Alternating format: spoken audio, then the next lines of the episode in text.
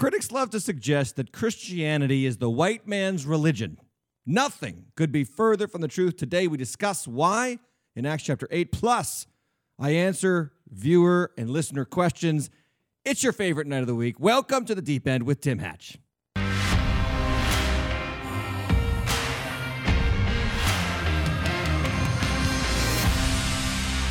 Welcome, welcome, welcome. Tuesday, 7 p.m. on YouTube or Facebook or wherever you listen or watch. So glad that you're here. My name is Tim Hatch. I do this weekly podcast to bring the Bible to you where you are. Please like and subscribe us on youtube.com slash the deep end TV. And if you could go to the podcast app and leave us a review and hopefully a five star review, that would be very helpful and very appreciated. Welcome to our FM 99.3 radio audience in Rhode Island. Welcome to Spotify. Welcome to WEZE in Boston, Massachusetts on your drive time, uh, drive home time hour, 4:45 p.m. every weekday. So glad that you've joined us. So we're going to get right into your questions today because one of your questions actually leads us into Acts chapter 8, and I got a lot of content for you from there. And uh, we're going to talk about how the Spirit leads us. But we've got some questions from you.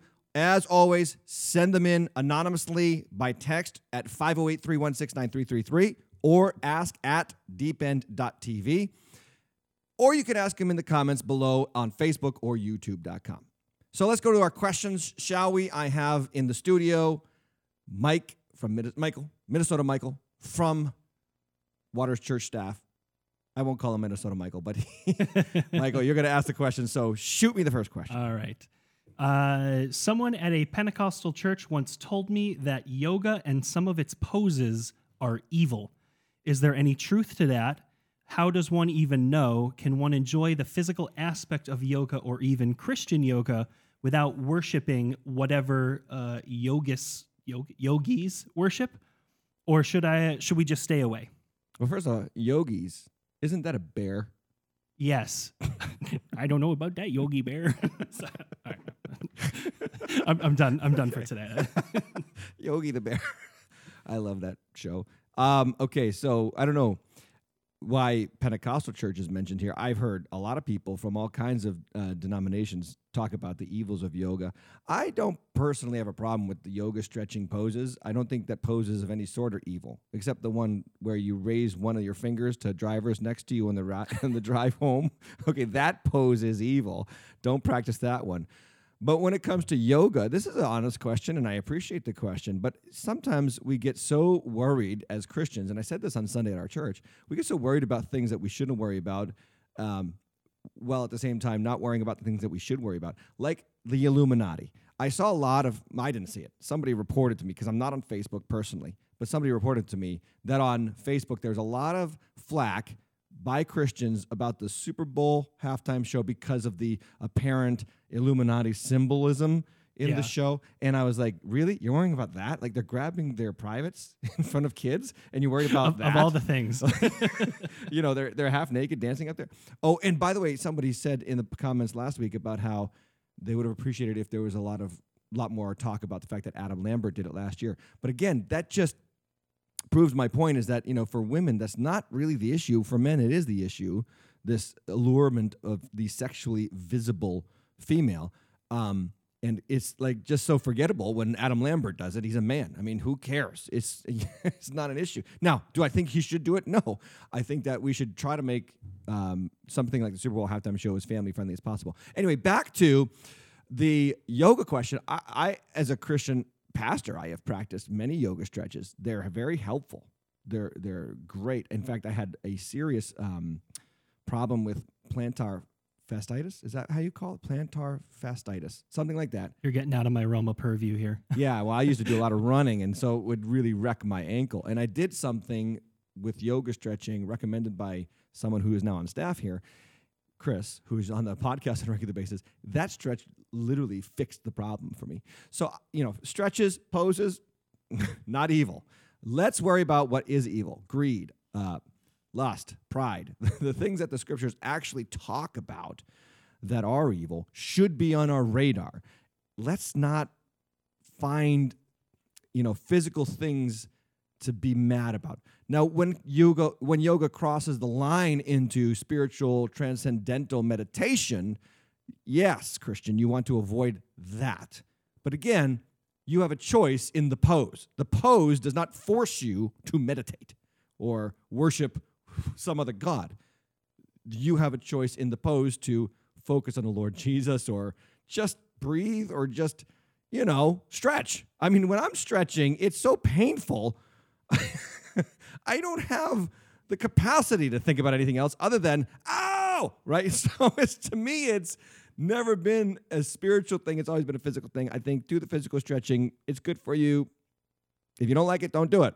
But don't let people put that burden of, on you. Don't put, don't let people put that guilt on you if you're a Christian and you're just, you know, stretching. Next question. Okay.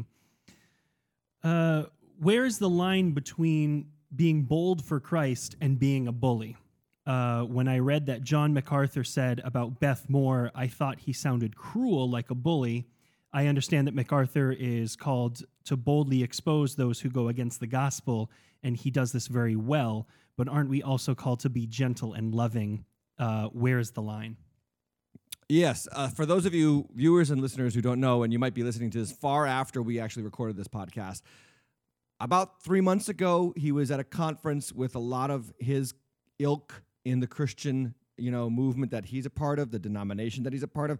So somebody asked him about Beth Moore, the very popular Christian, uh, uh, I guess you would call her a preacher or um, touring speaker, and she does a lot of books. She writes a lot of books, and she does and she even says herself that she is called to minister to women. If, if men get something out of it, then so be it. But anyway, at his conference, in, in and I only stress this to make a point, he was amongst his friends, he was amongst his ilk, his groups, his tribe. And he said, in response to Beth Moore, the question was, what would you say to her? He said, go home. And, uh, and he was basically making the point that, you know, women preacher, not, pr- women preachers are not biblical they are not given authority in the church to preach and teach and present the authoritative doctrine of the church to the church. That role is specifically uh, given to men uh, in the scriptures. And I agree with that. I just think that, yeah, he was in his tribe and he was, you know, bringing out a little of the bravado. And it's a reminder that even the, the best of preachers and teachers still have the flesh. And I don't want to say that what he did was like awful. I think that it was probably a mm, un, uncalled for way to approach the topic. He could have done it much more gently and pastoral.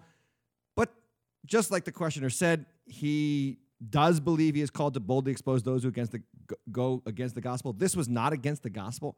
This is just a matter of church polity, which I do believe you can't escape the very clear, and I want to make sure that you hear that, listeners and watchers, the very clear scriptures in First Timothy, Second Timothy, Titus, First Peter uh, that um, segregate the teaching of God's word in the authority of the church to men. The leadership and positions of authority in the church is relegated and segregated to men.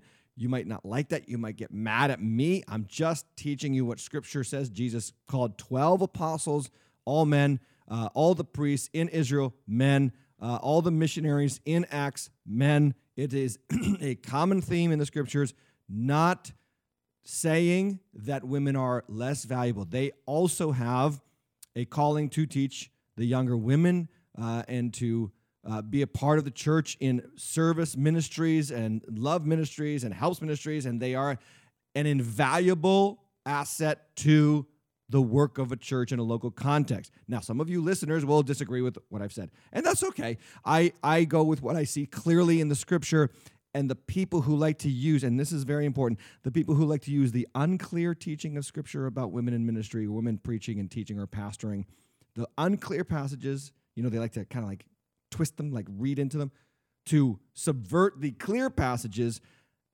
I don't have a burden of proof to prove my point. I'm taking the the clear teaching. You're taking the unclear teaching. The burden is on you to show me how the unclear, ever in any other area of biblical teaching, uh, supersedes the clear. That goes with human sexuality, that goes with divorce and remarriage, that goes with um, salvation by faith alone in Christ Jesus. I mean, we have got to read the Bible for what it says, particularly the New Testament and particularly pastoral epistles, First Peter, I mean First Timothy, Second Timothy, Titus. So yeah, he was a bit of a not a bully, I wouldn't say bully, just bravado, and he let you know maybe a little bit of his tribalism get to him in that moment. We all do it. Let's not hold it against him. I believe he is a partner in preaching Christ, and we need more of them, not less of them. So that's my answer to that. Next question. Okay. Um, when I uh, when I read about speaking in tongues in Acts, I thought it was clearly described speaking in foreign languages, uh, so that those from other countries could understand what was being said. Uh, how then is this gift of the Spirit get interpreted to mean speaking in nonsensical words? What's your position on this? Okay, well, the scripture never says that tongues is nonsensical, ever. In fact, it is either a known foreign language or it is a language of angels. Because Paul says in 1 Corinthians 13, if I speak in the tongues of men or angels.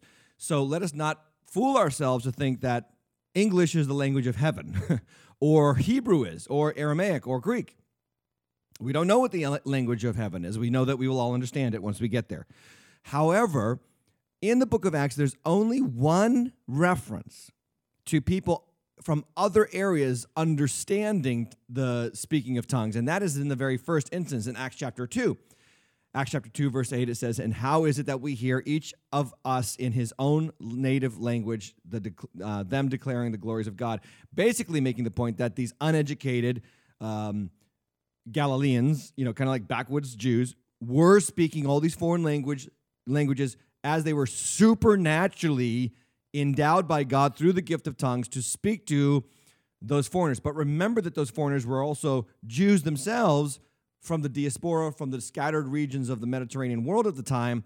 They most likely spoke two or three languages each, so they didn't have to hear those languages in their foreign in their language, those praises in their language. But God supernaturally endowed the disciples to speak in those foreign languages for the sake of testimony that Jesus Christ is Lord. And then from Acts chapter 2 onward, you don't ever see that instance of Acts again. You do see tongues particularly twice in the book of Acts, Acts chapter 10, Acts chapter 19, mentioned specifically. Neither of those instances does it talk about anybody understanding what was being said. Then you go to 1 Corinthians 14, and Paul talks about the gifts of the Spirit, 1 Corinthians 12, and then he uh, uh, he unpacks the gifts of the Spirit in 1 Corinthians 14. One of those gifts is tongues. Another gift is the interpretation of tongues. So then he talks about it in verse in chapter 14 that the interpretation must follow tongues in the public setting. He never suggests uh, that these tongues in the church setting are so that other people can understand what was being said. In fact, he actually says the opposite. He says that when you speak in tongues, you speak in a way that your mind is not fruitful. In other words, you can't understand it. But your spirit speaks, utters mysteries to God.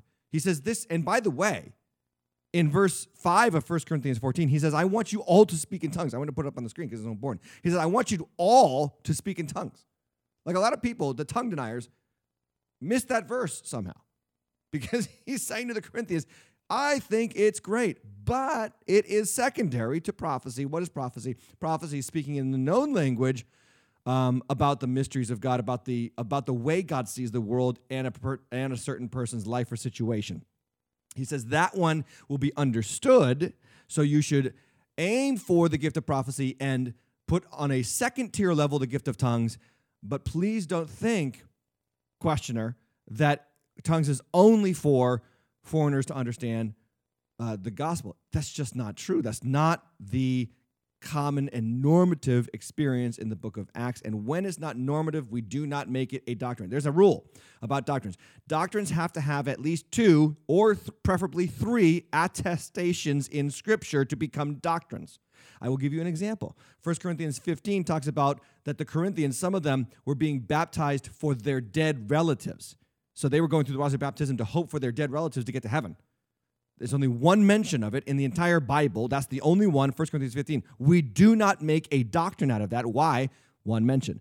If there had been two or three mentions, then we take it seriously. But the rule of scriptural interpretation, for the sake of doctrine, is it has to be mentioned and backed up by at least two or three voices in the biblical text. Back to women in preaching ministries, we have Peter and Paul saying the same thing. Okay, so that is important.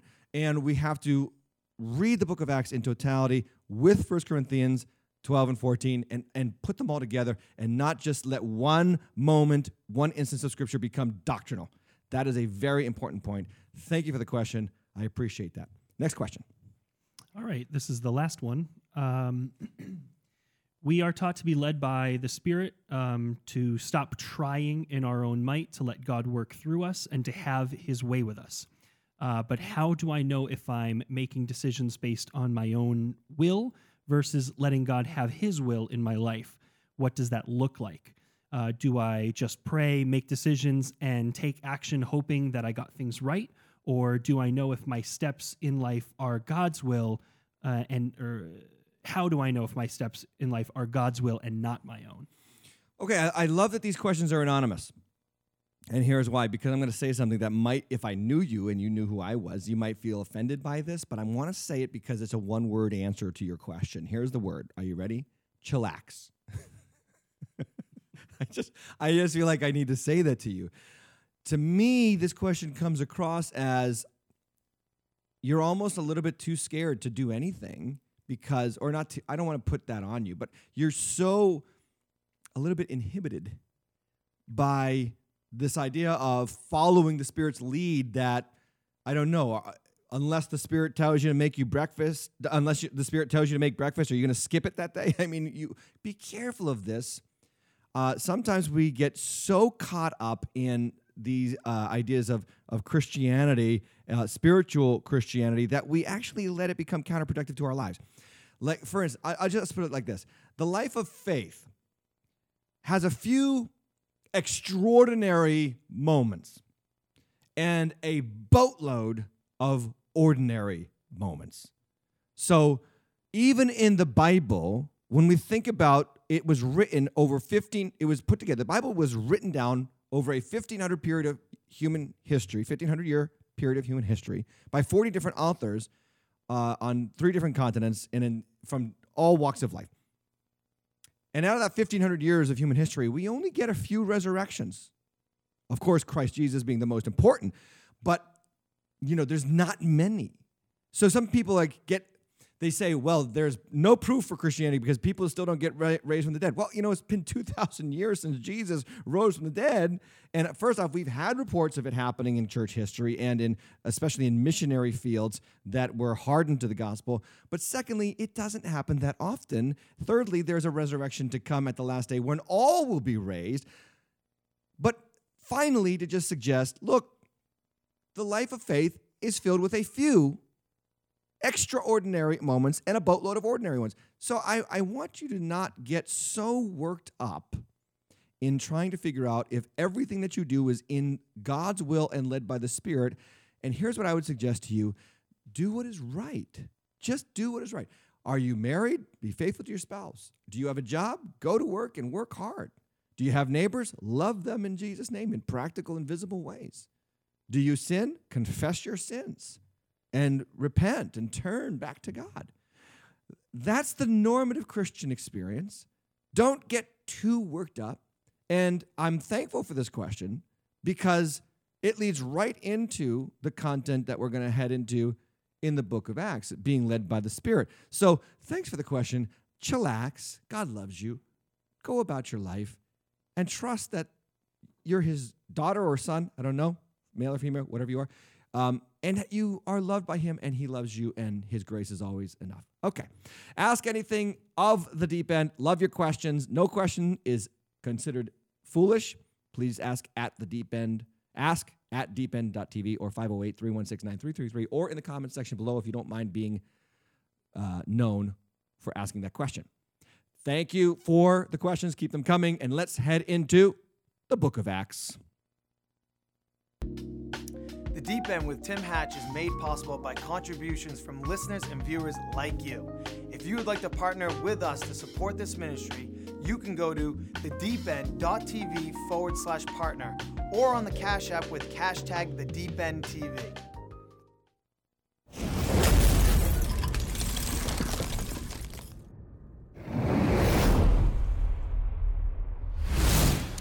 Acts chapter 8. Are we ever going to get out of this chapter? We've been here for three episodes, but this is the beauty of the scriptures. You can really slow down and investigate the scriptures.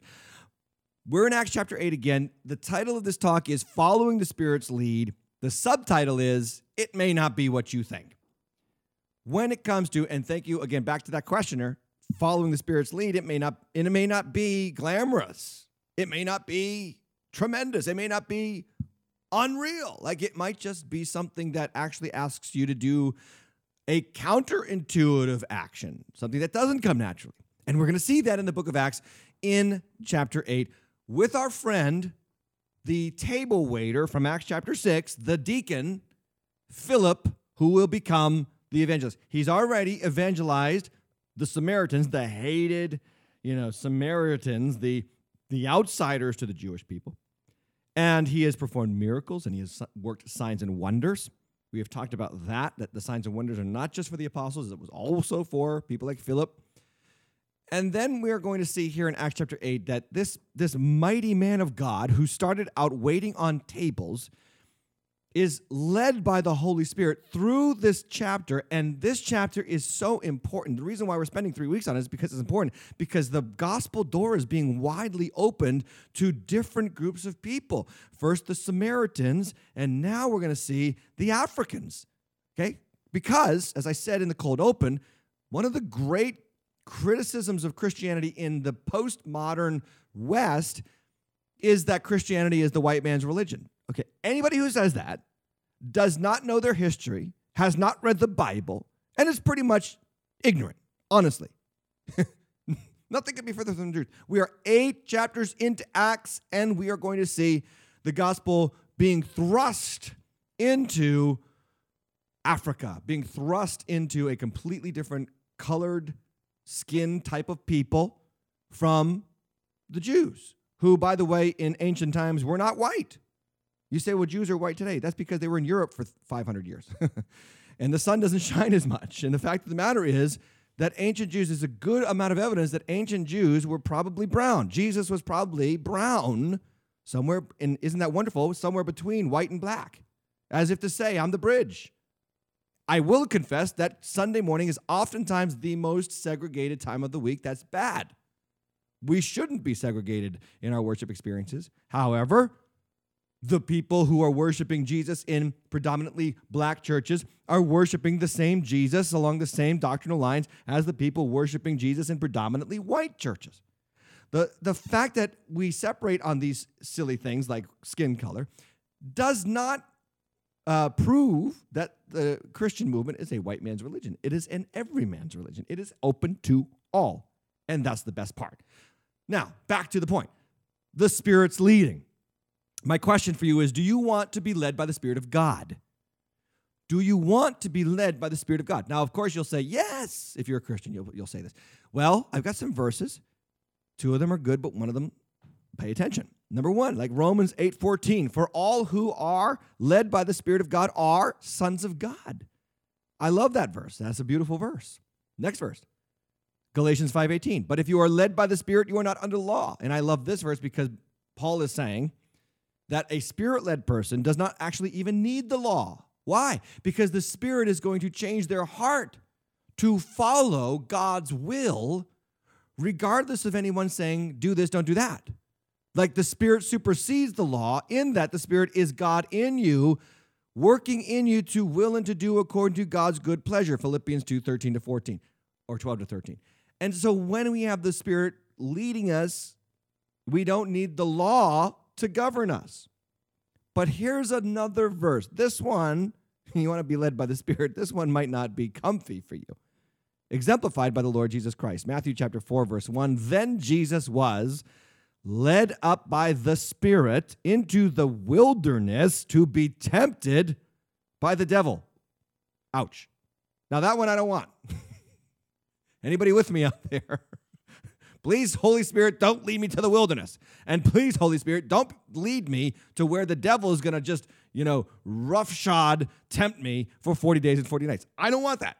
But Jesus experienced that. Now, sometimes, and I, only bring these three verses up because sometimes we romanticize being led by the Spirit. That the, the, the Spirit led life always leads us to bigger, better, higher, and greater, uh, richer, and more. That's not always the case. And that's not the case here in Acts chapter 8, and we're going to see it in Acts chapter, uh, exemplified in Philip's life. Let me follow up that question. Do you want to be led by the Spirit of God with another question? Here's the question that I want to follow it up with Do you want to be led by the Spirit of God so that someone else is introduced to Jesus? Because I think that that is what the Spirit wants to lead you to do. Okay? Making breakfast, uh, going to work, um, having children. Spirit can help you I'm not sure he's going to lead you to do those, those things. I believe that the Spirit is actively at work to send the church out, to ignite the church, so that the church has a heart for people far from God and the message of the gospel and wants to bring those far from God into the message of the gospel so that they are saved and they are born again and they are part of the family of God. That is the purpose of being led by the Spirit. And we see that over and over again in the book of Acts. Remember, the book of Acts starts by saying, in my former book, I began to teach about all that Jesus began to do and teach. Now, in this second volume, Acts chapter, Acts, uh, Luke, and then Acts is the continuation of what Jesus began to do and teach. He continues it through who? The church, you and me. And these stories that we read in Acts are a continuation of Jesus at work through the Holy Spirit in the lives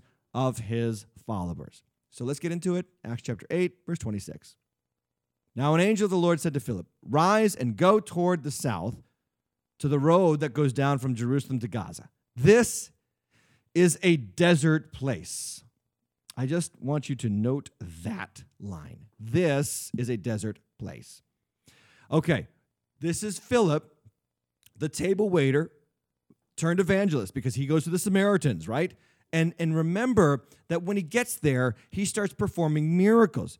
And it says in Acts chapter 8, verse 7 unclean spirits crying out with a loud voice came out of many who had them, and many who were paralyzed or lame were healed. There was much joy in that city. I just want you to think about this was Philip's experience. Philip goes to this foreign land, and a huge, mighty revival breaks out. Demons are being cast out. Paralyzed people are walking. Lame are being healed.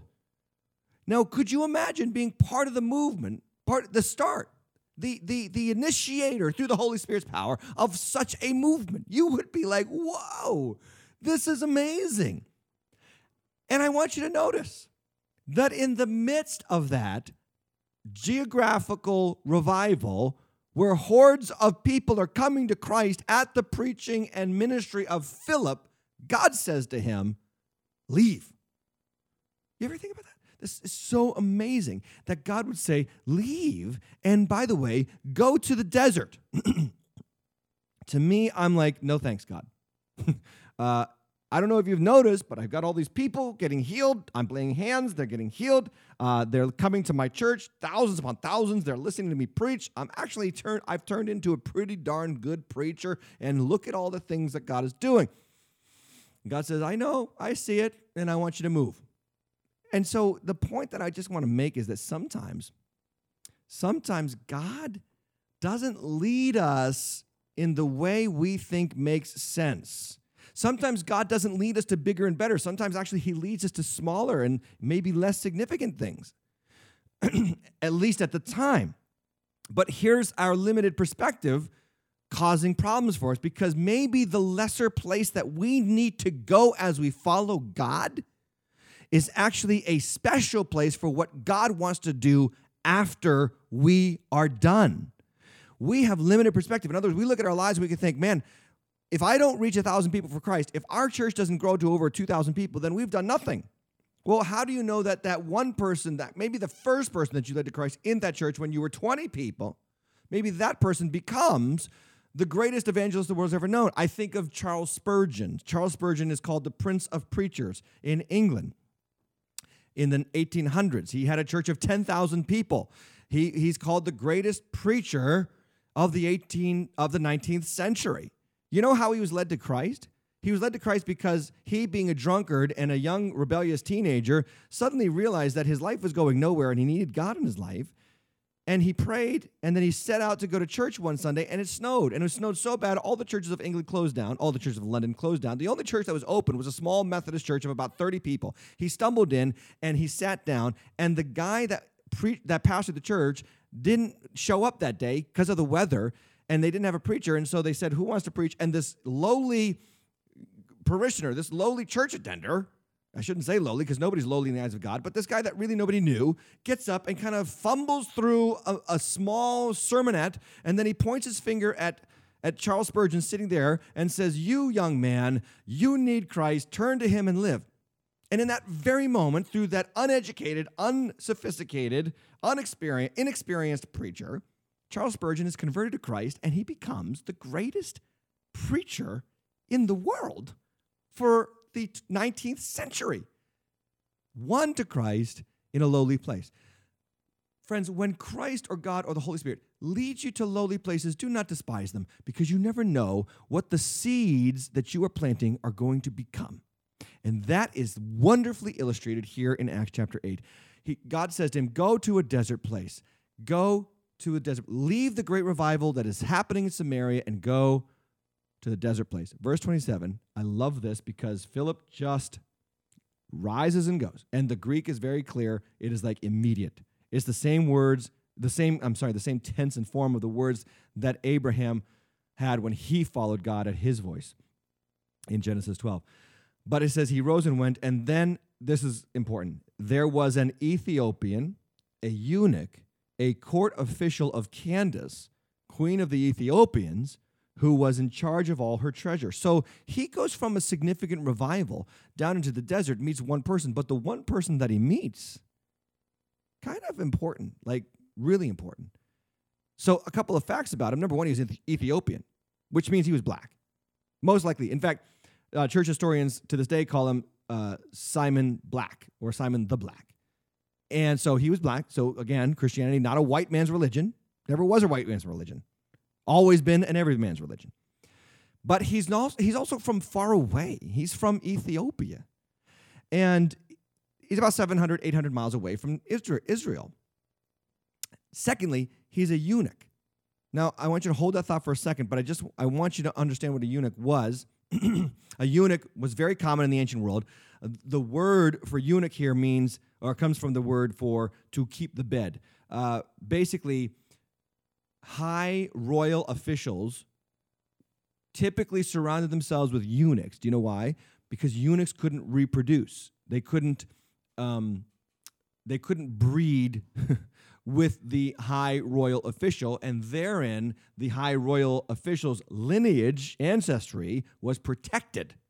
So the queen, obviously, to, to keep her lineage pure, okay, I'm not saying this is right or wrong, I'm just saying what, what the facts were would have surrounded herself with eunuchs in important roles so that she would protect herself from intermingling with foreigners and then possibly uh, subverting her own lineage's future and dynasty. Okay? So he was a servant of, Queen, of Candace. Now, Candace also is not necessarily her name, it is more likely a title, the Candace, Queen of the Ethiopians. And there's like, you know, 30 of them in a long line of succession. But anyway, he was in charge of all the treasure. I want to show you on the map here, on the world map, uh, the distance that this man had traveled. This is obviously Ethiopia today. It is perhaps in this region where he was from in Acts chapter 8. We don't know. It could have been more over here. It could have been over on the Horn of Africa. We're not quite sure, but today this is where Ethiopia is. So let's just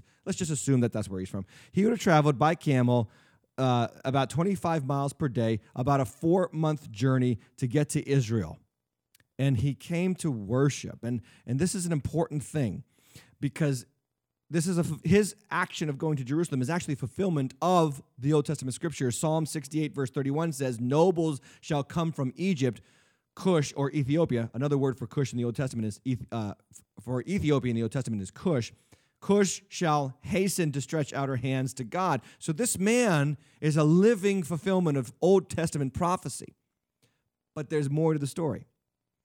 Because 800 years before this, there was a notable queen from this area that we refer to as the Queen of Sheba. Now that name should sound familiar to you. That's from 1 Corinthians chapter 10. The Queen of Sheba who comes and visits who? King Solomon at the height of his power, at the height of his wisdom, at the height of his success. She is floored by his wisdom. The Bible actually says that when she saw all that he done and all that he had and all that he knew, that there was no breath left in her. She, she's so overwhelmed by Solomon. She praises him. She praises the God of Israel. She is floored by the whole experiences. And then she gives him all kinds of gifts. And then he gives her all kinds of gifts. And guess what? Um, evidently, King Solomon and Queen of Sheba did more than just exchange gifts. Historians, and, and this is at least surmised, I don't know if we have hard and fast facts about this, but this is what I found, and uh, or at least my research assistant found, that King Solomon and Queen of Sheba had had an affair, slept together, and they produced a king. And this ancient king went back to Jerusalem to find his father. This is back in the 800s BC, 900s BC. And he learned of Judaism and he learned of the prosperity of his father. And, and then he brought many of the, the ideals of Judaism back to Ethiopia with him because he wanted to honor his father. And because of this, there was established a strong uh, Jewish community in Ethiopia in 900 BC. Now, that knowledge would have passed down over the generations, leading to an Ethiopian eunuch in 0 BC, or at least maybe 35 BC by the time Acts chapter 8 shows up, to travel 800 miles back to the Holy Land to worship God. And he's a pretty important guy, which kind of backs up the story, the narrative that this actually happened.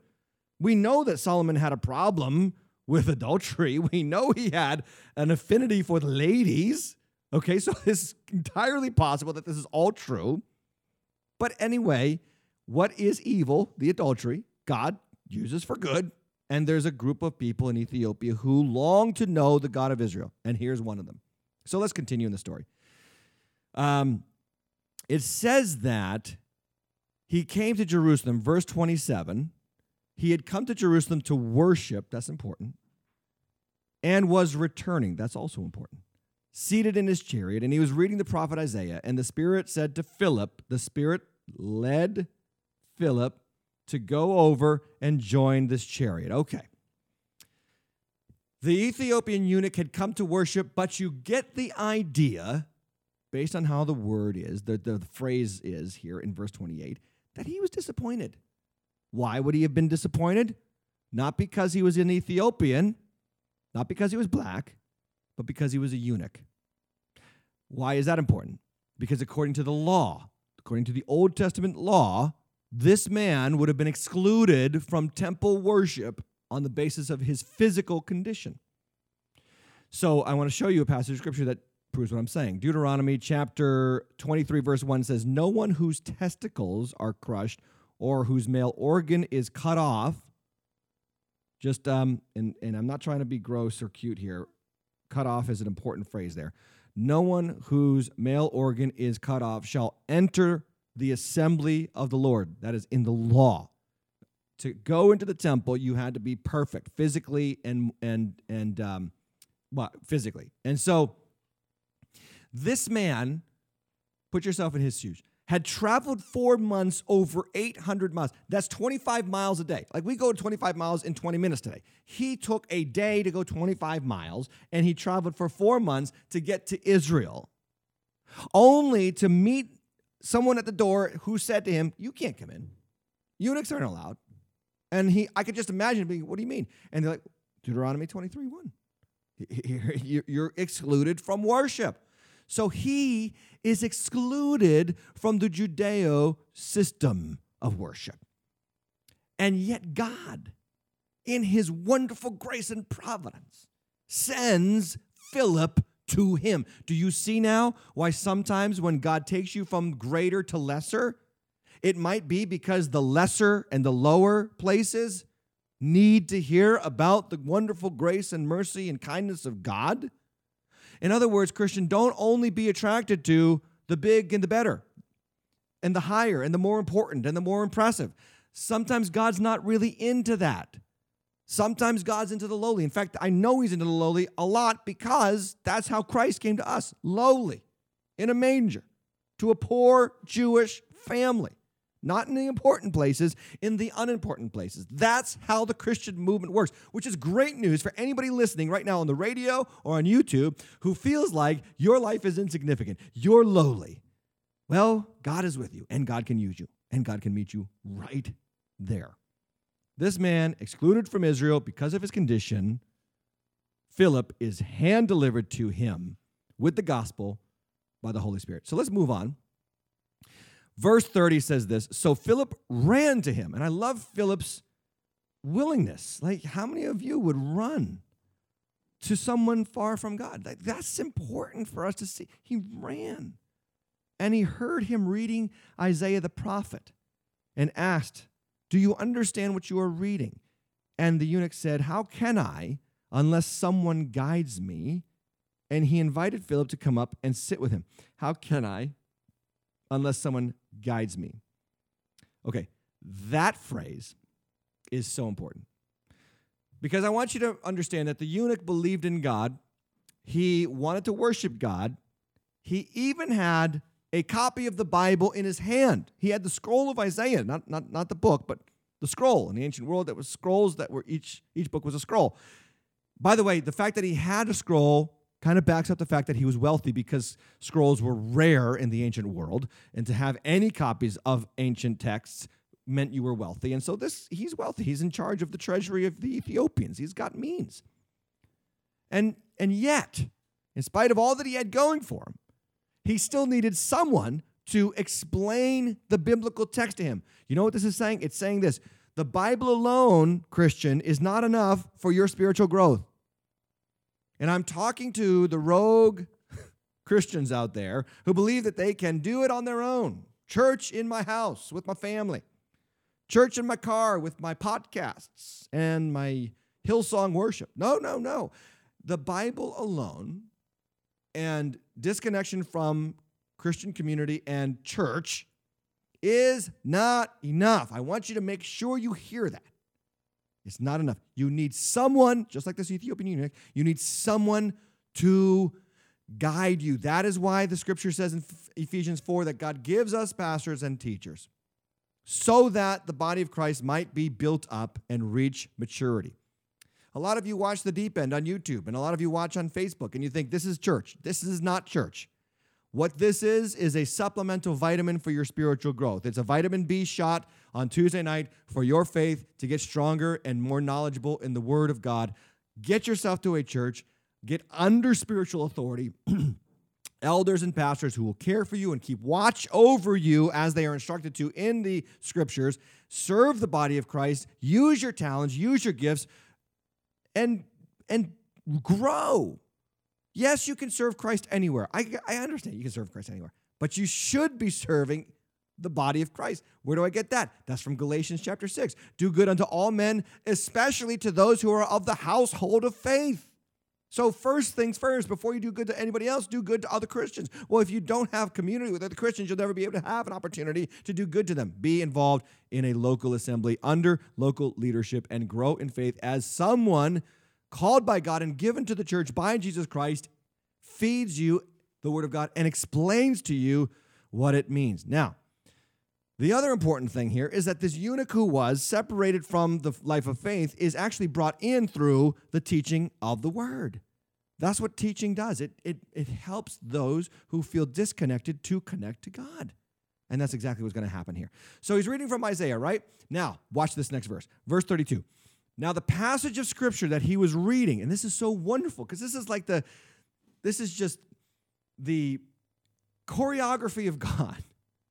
The scripture he was reading was this quote, Like a sheep, he was led to the slaughter, and like a lamb before its shearers is silent, so he opens not his mouth. In his humiliation, justice was denied him. Who can describe his generation? For his life is taken away from the earth.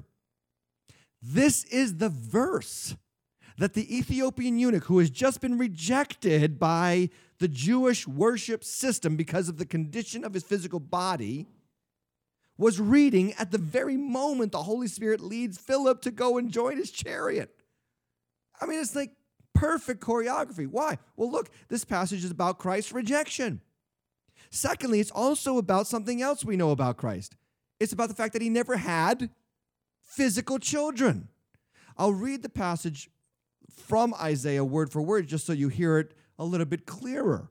And I don't have it on the screen. So here's what it says Isaiah 53, 7 to 8. He was oppressed, he was afflicted, he opened not his mouth, like a lamb that is led to slaughter, like a sheep that is before its shearers is silent, so he opened not his mouth.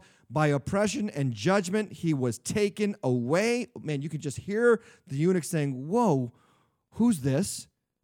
And for as for his generation, the scripture goes on, who considered that he was cut off. Cut off. Remember, I told you, remember that from Deuteronomy 23. He was cut off out of the land of the living, stricken for the transgression of my people. You have to just see this eunuch reading this saying, Who is this? I want to know what, because I relate to this. Now, I am not saying Jesus was a eunuch, no, but I am saying that he was cut off in the sense that he never had a wife and he never had physical children, descendants. Okay, so Martin Scorsese Scorsese's wrong. For all those who remember that movie, The Last Temptation of Christ. Anyway, this eunuch is reading the exact passage that helps him relate to Jesus. This is so beautiful. It's so wonderful. Verse 34 And the eunuch said to Philip, About whom I ask you. And again, the, the phraseology, the, the, the phrasing here in Greek is almost as if he's like, Please tell me, does the prophet say this about himself or about someone else? You know what is so beautiful about this moment? Christ meets us where we are. And this is a great moment to talk about sharing your faith with someone else, Christians. When, when you share your faith, when you, and I, I, I don't want to put this phrase out there, when you feel led by the Spirit of God to go talk to that neighbor, to go talk to that coworker, to go talk to that friend or family member, and you know you may have a thousand conversations with them beforehand, and then suddenly it's like the Lord says, "Hey, tell them about me. Talk to talk about me to them." And and you don't know what to do, and you're far, and you're worried, and you're freaking out, and you're thinking, "I don't have what it takes, and I don't know what I'm talking about. What if they ask me a question that I shouldn't ask, that I, sh- that I don't have an answer for?" And you feel overwhelmed by the moment. I want you just to remember this moment because here's what was happening in that eunuch. God was already at work in his life when Philip showed up. And so, following that small voice of the Holy Spirit who says, Hey, talk about me to them real quick, it's often choreographed by God already doing something in their heart and in their life, leading you to that moment. And I, I share this so that you will be more bold and more at ease in that moment to open your mouth and say something because yes this is always is a stressful moment for a lot of Christians, and a lot of Christians feel overwhelmed by the moment. And again, you might not feel worthy of the moment. You can do it. You can do it, and you should do it. And again, not all the time. Like, you know, when you have a job, you shouldn't be witnessing eight hours a day. No, you should be doing your job. But you know, during lunch or during a break, or maybe after lunch, or you you, you go to their par- their house for you know dinner or whatever. I don't know. But someone at some point, God speaks to you, and they say, and, he, and you just feel Him say you need to say something. Say it because God is at work already in their life. Now, what does Philip do? Philip does what he should do, what we, we, what we all should do when it comes to sharing our faith. Verse 34. What, what, what does this, what's the prophet talking about, himself or someone else? And verse 35, Philip opened his mouth and beginning with this scripture, in other words, he started where he was. He told him the good news about Jesus because Christian witnessing is telling people two things good news, Jesus. Good news, Jesus. That's it. Christian witnessing is not arguing. Christian witnessing is not debating. Christian witnessing is not defending your political position. Christian witnessing is telling people the good news about Jesus. So, what is the good news about Jesus? The good news is this that this eunuch, guess what? What you feel, Jesus felt. Rejected by the religious system, guess what? Jesus went through that. Whenever you're talking to somebody who's far from God or not in the faith yet, please start where they are. Start where they are. Don't start where you are. That's not serving them, that's serving you. Don't tell them about how much you know. Find out about what the, what's going on in their life. Talk to them about their life. Ask them questions about their life. Listen for cues that they might say, such as, I'm overwhelmed by, I'm not sure how we're going to get through, or I'm in a new place and I'm not, you know, I'm not confident. Well, okay, yeah, I got I got good news for you. And this is what you should do as a as a follower of Christ is actually care for the person that the Lord has called you to share the faith with. Care for them.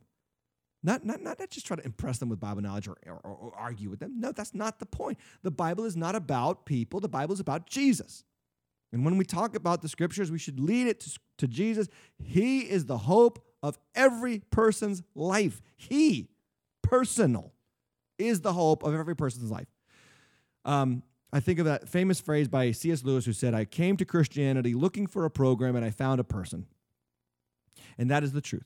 We lead people to the good news that is about Jesus. Verse 36. And as they were going along the road, they came to some water, and the eunuch said, See, here is water. What prevents me from being baptized? What prevents me from being baptized? So just note here that he's in the middle of the desert. He's got so much, he's got, he's heard one sermon from Philip. It's a very personal sermon, it's a one on one sermon. And he's heard about Jesus and he believes. And the very next thing he, he wants to do is get baptized. I want to talk to the, you, you, you Christians who go to church for years before you get baptized. What is going on? Or, or the people who are praying about getting baptized. Why would you pray about something God tells you to do? Why, why, why do we do that? Why do we use prayer as a cop out to disobey God? If you believe in Christ, get baptized. No waiting, no hesitating, no sidelining for like 30 years. Do it because that's obedience to Christ. See, some people do this, and I hear this excuse all the time. I hear this excuse all the time from the non baptized Christians out there. Well, what if I don't live up to Christianity? What if I what if it doesn't work? What if I what if I fail? You're going to fail. Because Christianity is not being super moral. Do you know what being a Christian is? Being a Christian is being a continued confessor of your faults and failures before God for his forgiveness and grace in your life. The only way you get to be a Christian is to admit you're not worthy of being a Christian. Can you do that? can you do that? Like, is that is that in your wheelhouse to be able to confess that you're not good enough? Because if you can do that, you can be a Christian. We get so confused because people love to point out how other Christians aren't Christians because they're not living the Christian life. What is the Christian life? The Christian life is repentance. I, I, I'm on Twitter and I always follow these political people who argue with each other, and, and it bugs me because you know what they're always doing? You know what they always pull out? They always pull out the so and so, this political figure claims to be a Christian, but he did this. Yeah, and Christianity is not defined by what you do, Christianity is defined by what Jesus did for you. A Christian is oftentimes a horrible person because they're just maybe they're brand new to Christ. Maybe they just came in and they aren't yet changed and they aren't, you know, sanctified and holified like you are. So relax. What if I don't live up to the Christian life? The only way you live up to the Christian life is by getting down on your knees and admitting that you're not worthy of the Christian life, that you are saved by God's grace. And if you can do that, you can be baptized. Because baptism in itself is not something that you do, it's something that somebody else does for you. Somebody else puts you in the water and brings you up. It's a symbol of this is what has happened for you in Christ Jesus. And I want to say something more to all you Protestants out there who take such enormous pride in talking about the fact that well, you don't need to be baptized to be saved. Okay, you know, don't let don't let right theology produce wrong activity. Yes, theologically we are saved by grace alone through faith alone.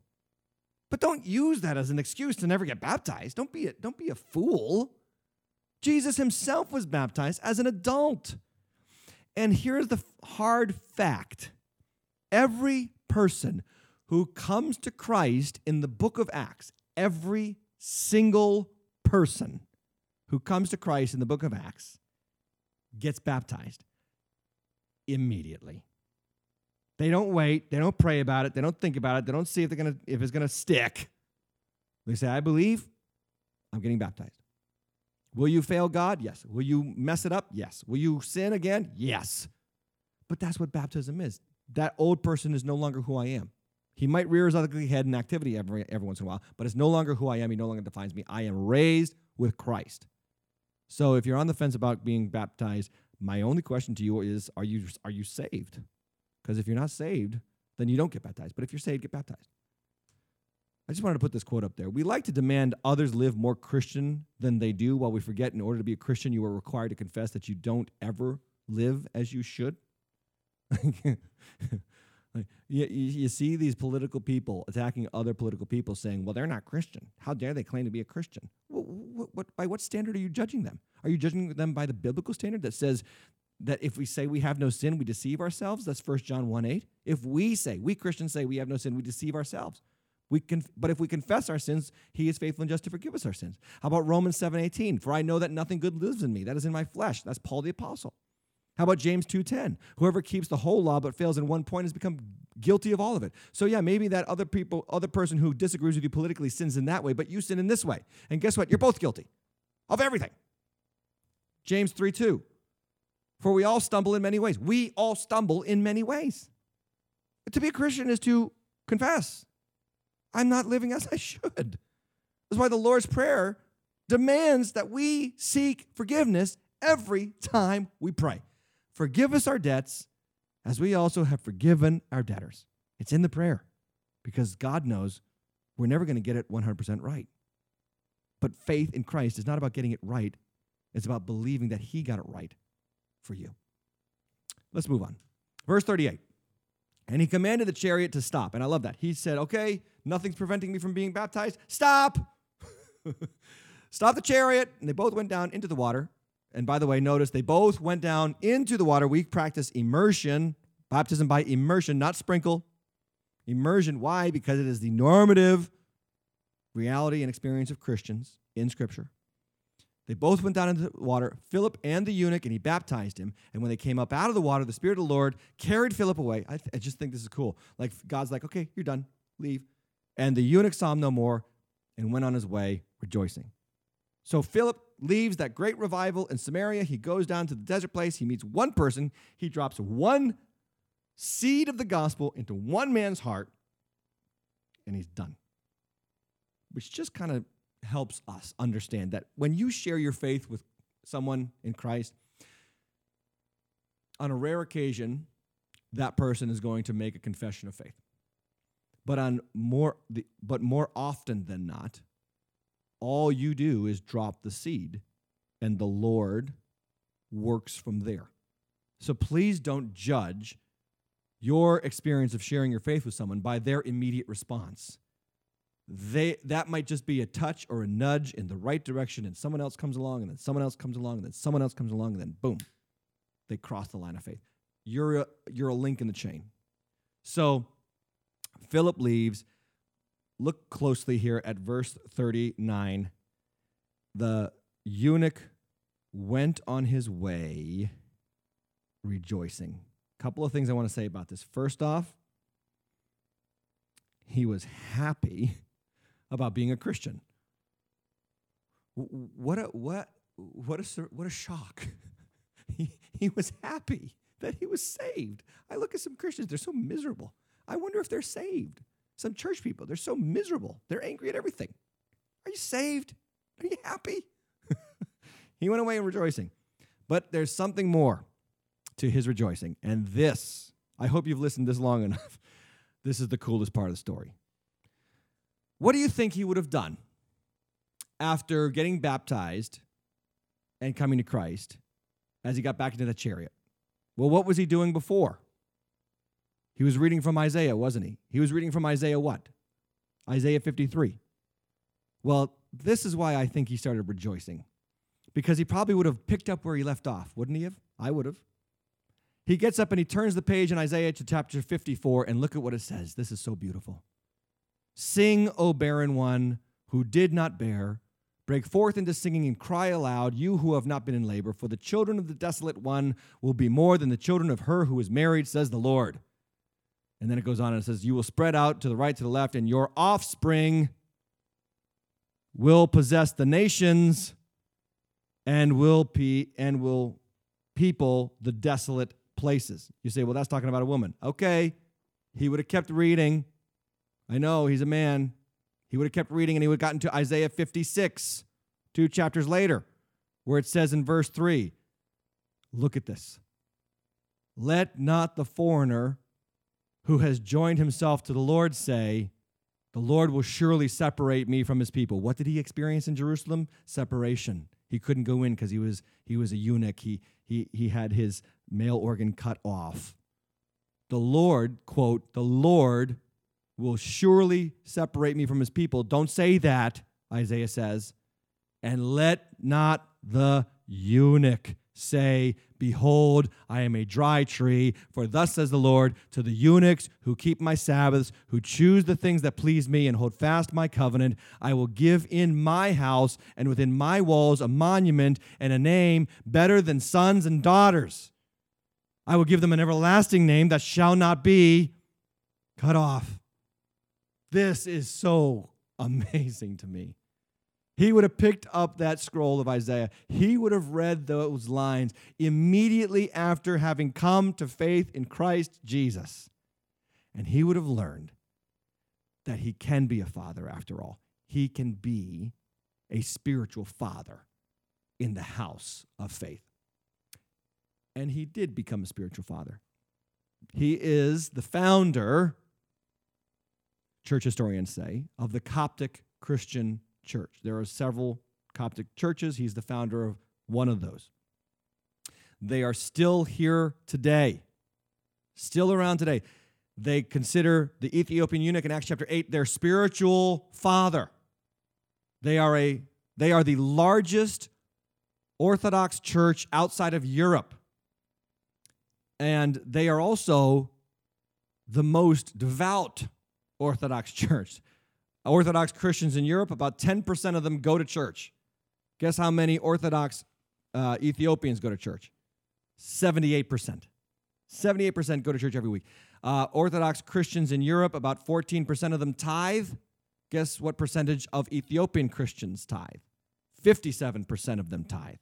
They are not just Christians in name, they are Christians in duty. They actually do it, they actually believe it. There's 36 million Christians who attribute their faith to this man's conversion today. 78% attend church weekly, 58, 51% tithe. And guess what they guess what they this is the best part. Guess what they call the Ethiopian eunuch from Acts chapter 8? They call him the Abraham of Africa. That is cool. The man who could not have children has 36 million of them on the face of this earth. How? Because Jesus changed his life. Because Philip left Samaria, the revival, to go to the desert place and talk to one person. That is an amazing passage of scripture. It's one of my favorite moments in the book of Acts. Acts chapter 4, 8, verse 40, the passage uh, finishes up by saying, Philip found himself at Azotus, and as he passed through, he preached the gospel to all the towns until he came to Samar- uh, Caesarea. We'll pick Philip's story up later in the book. The Spirit leads as he may. As he may what? May is quoted in quotes because what? Number one, it may not be to bigger and better. Number two, it may bring you to strangers. When the Spirit leads you, so that person who asked about the Spirit's lead, it may not be to bigger and better. It may bring you to strangers, but that one person may touch unknown numbers of other people. And finally, that the gospel may be served. That's our episode. I hope you enjoyed it. I hope I'll see you back here next week. Check us out again, as always, on youtube.com slash the deep end TV or facebook.com slash the deep end TV. Please like and subscribe. Please follow our page on Facebook. Please always leave a comment and leave a review, hopefully a five-star review on your on your favorite podcast app. So glad that you were here. I will see you next week on the deep end. Thanks for joining us for this week's episode of the Deep End Podcast. We pray it helps you grow in your faith and in your walk with Christ. If you don't already have a home church, we invite you to come out to one of our campuses this weekend. Check us out at waterschurch.org to find a location near you and a service time that fits your schedule. Make sure to stay tuned for next week's episode of the Deep End Podcast.